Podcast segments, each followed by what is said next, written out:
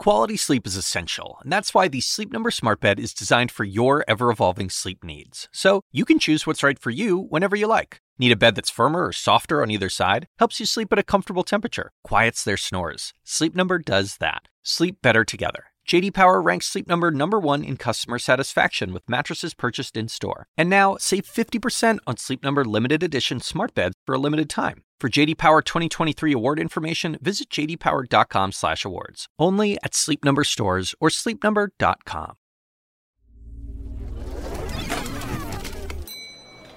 So we met at the Olive Tree Cafe. I was a waitress there. This is my good friend Juanita. She's married to my other good friend Noam, who you'll hear from too. They've been together for 27 years. I was 19 and Noam was 30 and he worked next door. He'd come in all the time and hang out in the restaurant. You say Noam was 30 and you were 19. Yes. There's something called the divide two plus seven rule, which is essentially what society deals to almost be an acceptable relationship. So you take the older partner's age, you divide it by two. So 30 divided by two is 15. You add seven to that, that gets to 22. And you, you fell below that line. Yeah. What do you think about that rule? Have you ever heard of that rule before? Have you heard of it? I've heard of that rule before. Yes. So we were like four years early for what what it should have been. But but honestly, I, I don't think about our age difference. I, maybe Juanita does, and I never did. Even- Not even in the beginning? no, I never did. So how'd you think about it? I just loved you, sweetheart. Oh, that's so sweet. Oh my God. I've known about the divide in half, add seven years rule for dating, well, for as long as I can remember. I don't know where I first heard it. Maybe it always seemed relevant to me because of my parents. They had a nearly 20 year age gap. My dad was in his 60s when I was born, and my mom was in her 40s. They were right on the line of social acceptability according to the divide in half, add seven rule. But normally, when you think of couples who break or come close to breaking this rule, you probably don't think of an elderly guy, a middle aged woman from the Bronx. You're more likely to think of famous people like Alec and Hilaria Baldwin, French President Emmanuel Macron and his wife Brigitte, who is 25 years his senior, or the actresses Sarah Paulson and Holland Taylor, with their 32 year age gap. For the most part in the real world today, it's rare to meet a couple with such a large age gap. When I went looking at the numbers, it turns out that most of us, whether we know it or not, are in fact following the rule.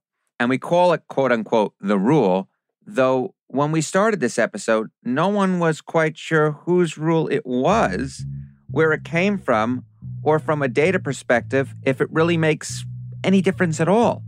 So I'm going to find out how this rule got established, why it persists, and whether it even has a place in today's world. I'll talk to couples, researchers, and relationship experts like dating advice columnist Dan Savage. There's something really hardwired uh, in our erotic imaginations about identifying a rule, knowing that's a rule, and then crossing it, blowing it up, uh, breaking that rule. Shalom, folks. I'm Harry Enten, and this is Margins of Error, the show where I look for stats in unusual places. Today, we're looking at the divide and half, add seven rule of dating. But before we dig into the stats, and you all know I love digging into the stats, I want to go back in time and figure out when this rule first popped up. How old are you? 30. Why? 30. Let's see. Half of that is 15 plus 7. 22. Isn't that amazing? It just works out. What works out? Well, haven't you ever heard that the girl is supposed to be half the man's age plus 7? What girl? What man? Never mind. Beat it. That's Maggie McNamara starring opposite William Holden in the 1953 movie The Moon is Blue. While the movie has been lost to the sands of time, that clip does reveal something interesting. Did you notice how she said, quote, the girl is supposed to be half the man's age plus seven? Supposed to be. Now, I've always assumed the rule is there to stop us from being creeps. You know, stay inside the lines, and you're good. But it seems that's a modern interpretation of the rule. For a century or more, it actually represented the ideal age gap that should exist between a man and a woman. From what I can tell, the rule first appeared in the 1879 book Patchwork by an Englishman named Frederick Locker Lampson, who is described on Wikipedia as a quote unquote man of letters.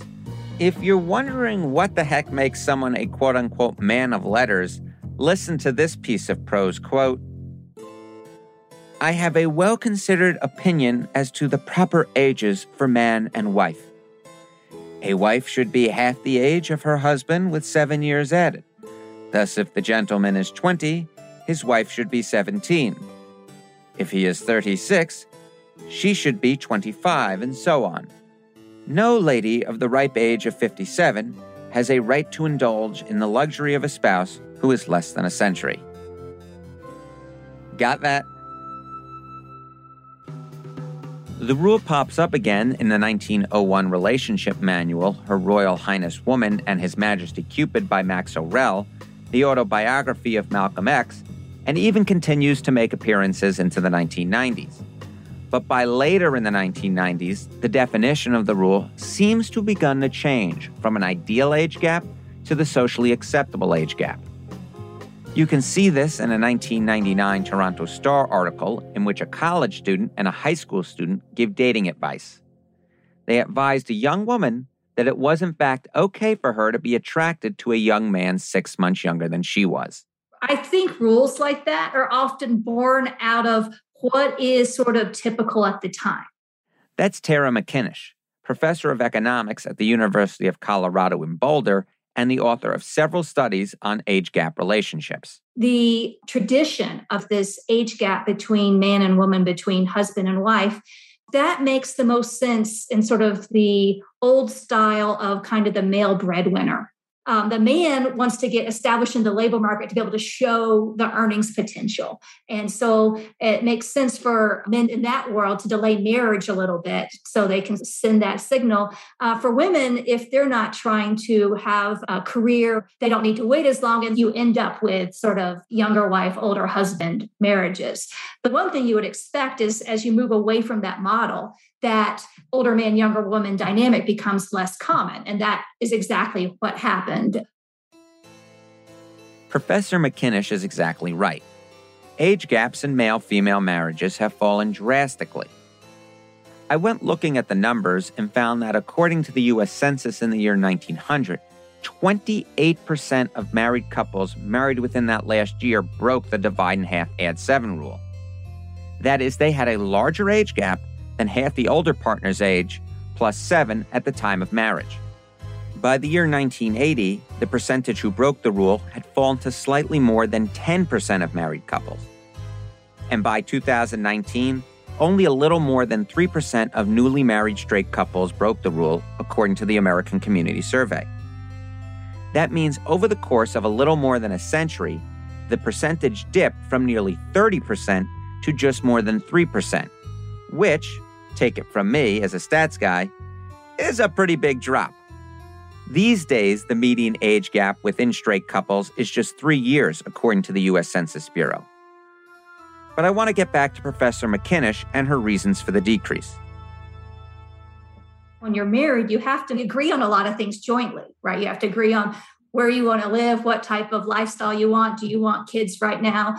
so one thing in a world where you're thinking about marriage not being kind of this male breadwinner model but as two people you know jointly making decisions about how to spend a life together small age gaps actually work well because they're at similar points in the life cycle at the same time um, and that's less likely to create conflict it's interesting one other factor i'm wondering about which is education obviously socioeconomic variables can be closely related but my understanding is that there are smaller age gaps the higher degree of education that a person has. And obviously, what we've been seeing is more and more people are getting college degrees than, say, 50 years ago or 100 years ago, right. et cetera, et cetera. Absolutely. That's a really important factor. A big change that happened as women started attending and completing college at similar rates to men is that colleges became marriage markets where men and women were meeting at college. And if men and women meet at college, they're going to tend to marry similarly aged people by definition. And so, one of the things you see over time is more highly educated people um, are marrying with smaller age gaps. And I think that's happening both because of meeting at college, but also when they go into the workforce, they're often in jobs where they also spend a lot of time with people who are around their same age. And so then it's not a surprise that they end up marrying people who are about their same age. All this makes sense, right? There's a clear and compelling economic reason why the age gaps between newly married couples are dropping. Something else, though, that Professor McKinnish got me thinking about is that people are entering the workforce later and therefore often are looking for a long term mate later in life. Of course, we need to keep in mind that the half plus seven rule isn't only about the age gap. There's another component that's going on within the rule. When you divide a larger number by two, you're going to have a wider spread between that higher number and that lower number than you would be when you divide a smaller number by two. What this essentially is getting at is that age gaps become more socially acceptable later in life. Noam and Juanita, for example, have always had 11 years between them, but when they first started dating at 30 and 19, the half plus seven rule said you're in an unsocially acceptable relationship. Now, as Noam has entered into his late 50s and Juanita into her mid 40s, the half plus seven rule says wait a minute, you're in a socially acceptable relationship. Indeed, this portion of the rule is actually quite important understanding why fewer couples are breaking the rule today versus 40 years ago. Although age gaps have been shrinking over time, they really haven't shrunk significantly in the last 40 years. What has happened is that couples are getting married later. Indeed, if you were to look at between, say, 1900 and 1980, there really wasn't much of a difference in the age at marriage. But if you compare 1980 to now, you see a significant difference. Compared to a median age at marriage of 25 for male female couples in 1980, male and female couples were 31 in their first year of marriage in 2019. This has contributed significantly to fewer couples breaking the divide by two, add seven rule in the last 40 years. The causes of later marriage include the educational and economical we've spoken about. Additionally, data shows people are waiting longer to get married once they find a mate because experts believe they want to make sure the marriage works. But there is one faction of the population where age gap relationships are actually quite widespread. I said earlier that in the year 2019, about 3% of newly married straight couples broke the divide and half add 7 rule. That same year, 15% of newly married male same sex couples broke the rule. That's 15% compared to just 3% of straight marriages. In a minute, we'll hear from some folks about why they think this statistical divide exists between the gay and straight worlds. I think that gay people are more open to differences because we are different. And we have to embrace and accept that difference in ourselves before we can be gay people, before we can have a relationship at all. I'm Harry Enten, and this is Margins of Error.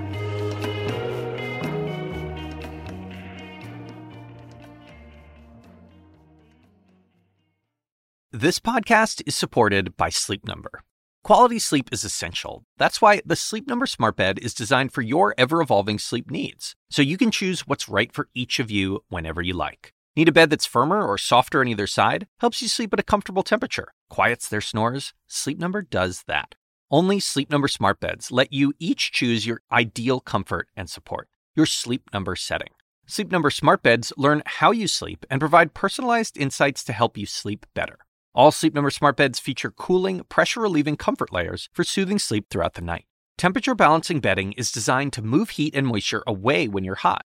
When you're cool, they hold their energy to help warm you. Sleep better together.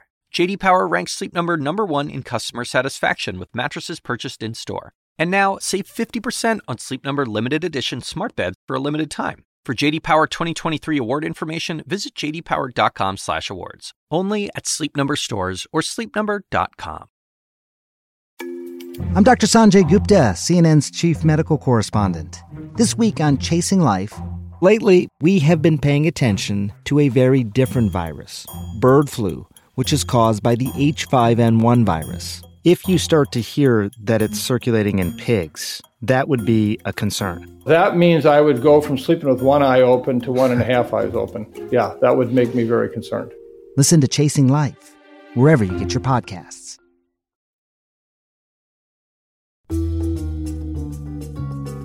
Welcome back. The next couple I spoke to, Chris Hickson and Mitchell Kahn, have 14 years between them. When they met, they were just on the line of the rule. But now, decades into the relationship, the gulf doesn't feel or look so wide. When I did that math on us, it was spot on for when we met.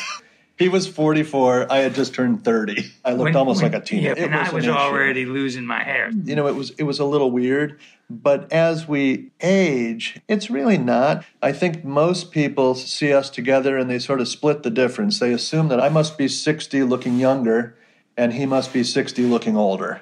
They don't think, "Oh wow, they have a big age difference." So, why do they think the percentages of couples who break the divide in half add seven rule is so much higher among gay male couples? Here's Mitchell, the older of the two. It sort of makes sense to me because the other person is a bit exotic. For the person who's middle aged, the youth, the energy, the optimism of the other person is very appealing. For the younger person, for someone in their late teens or 20s or even early 30s, especially for, I think, for gay men, you've been dealing with so many insecurities in terms of being a gay person and to see someone who's made it, who's made it 10, 15 years further than you have and has been able to make a success of their lives is very inspiring. So I think b- uh, both at both ends, there's a lot to be gained from that age gap. When Chris and Mitchell first met, Chris had been divorced and come out as gay just two years earlier. He told me he thinks the age difference can provide stability. I started dating, and basically every one of my own age was a train wreck. And the younger ones were bigger train wrecks. And I was attracted to the fact that, wow, this guy actually, you know, he has a house, it's furnished. um, I don't have to pick him up at the dorm room. Um, so there was definitely appeal to that. And I don't know if the divide by two plus seven rule or idea is, is that specific, but there is an appeal to younger, older, you know, especially I think, I mean, with gay guys, even more so than in general. I, I think more straight so with gay guys. I think it might be because with heterosexual couples, you always have this unknowability between men and women.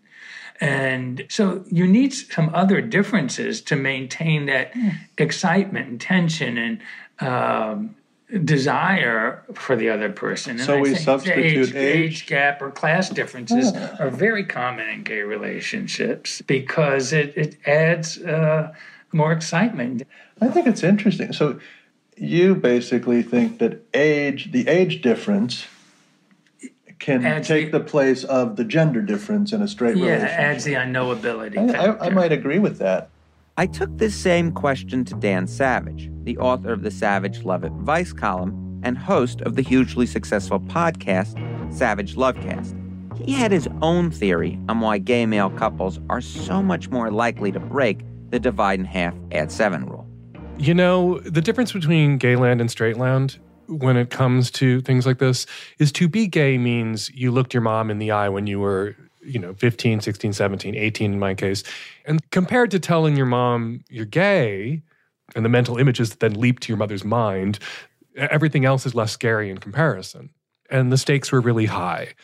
Telling your friends the truth then about being in an open relationship, about having three ways with your partner, about being in an age gap relationship is not scary. And so I think that gay people are more open about the ways in which our uh, sex lives are different and our relationships are different because we are different. And we have to embrace and accept that difference in ourselves before we can be gay people, before we can have a relationship at all.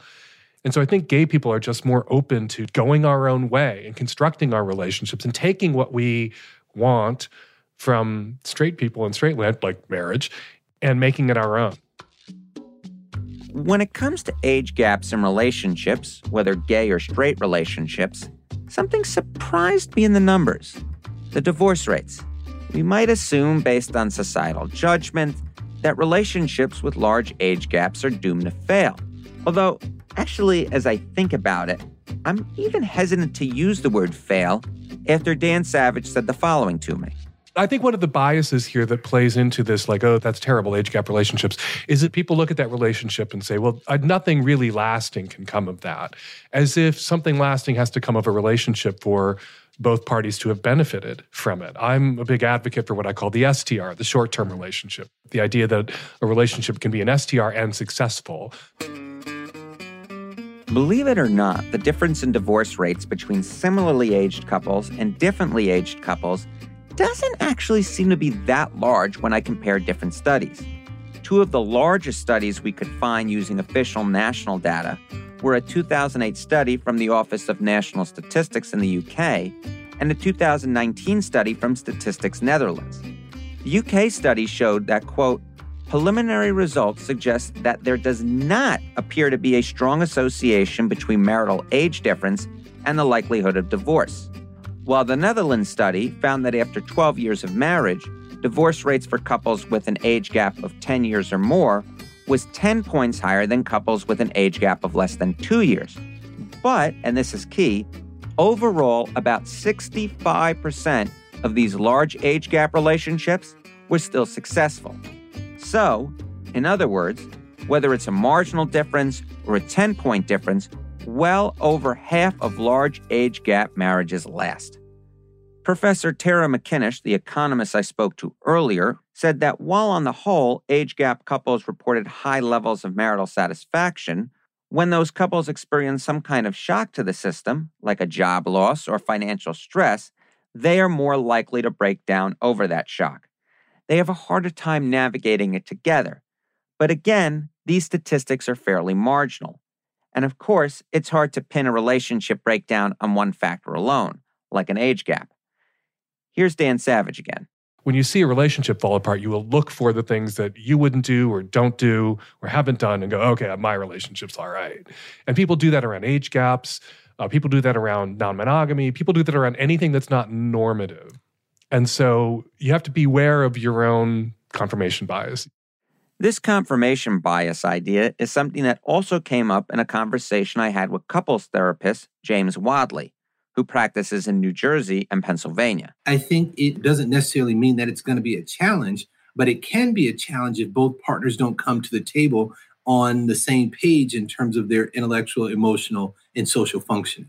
You can date or marry or spend time with somebody who's the same age as you and you have communication issues, right? If I'm a jerk to another 40 something year old person, I can still be a jerk to a 20 something year old person.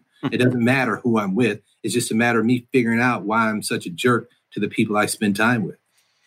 It's true. A jerk is a jerk is a jerk, right? a jerk is a jerk.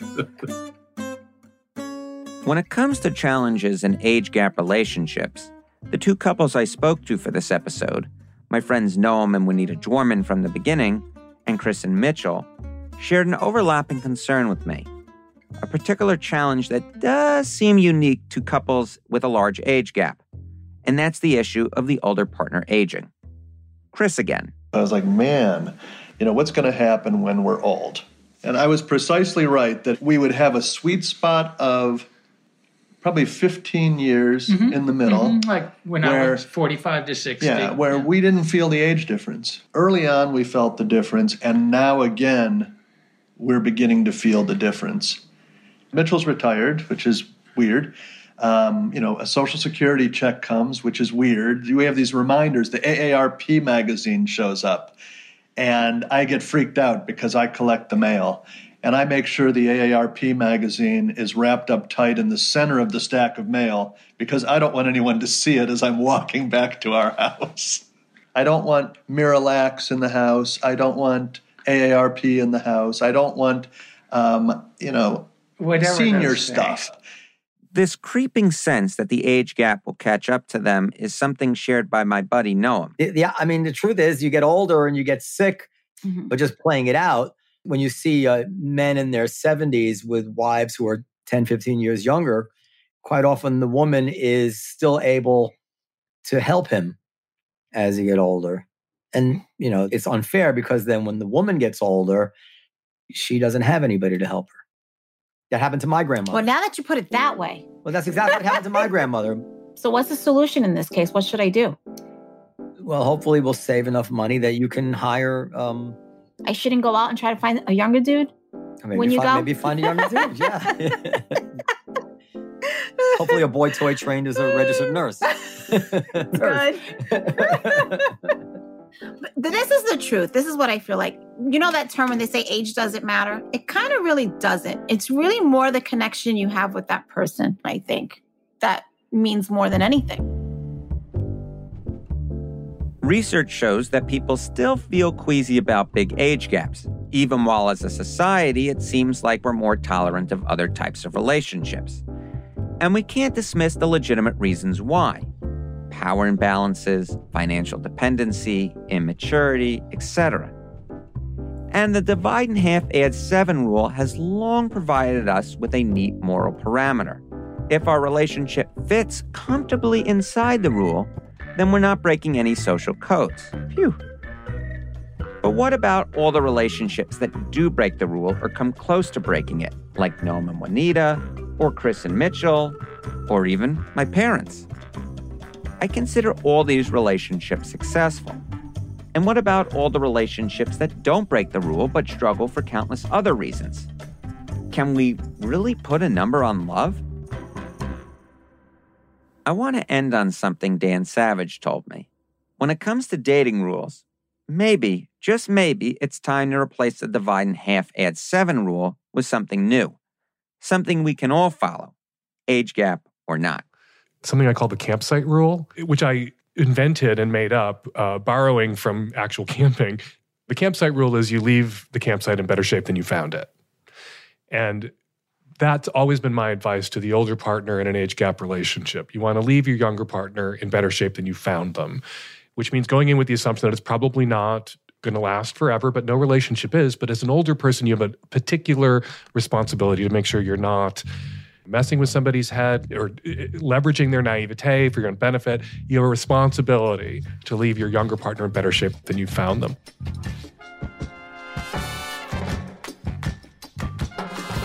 Margins of Error is a production of CNN Audio and Magnificent Noise. It's produced by Sabrina Farhi, Eva Walchover, Jesse Baker, Megan Marcus, and Ashley Lusk, with support from Lindsay Abrams and Rafina Ahmad. Our sound designer is Kristen Muller. Our executive producer is Eric Nuzum. And I'm, well, I'm Harry Enten.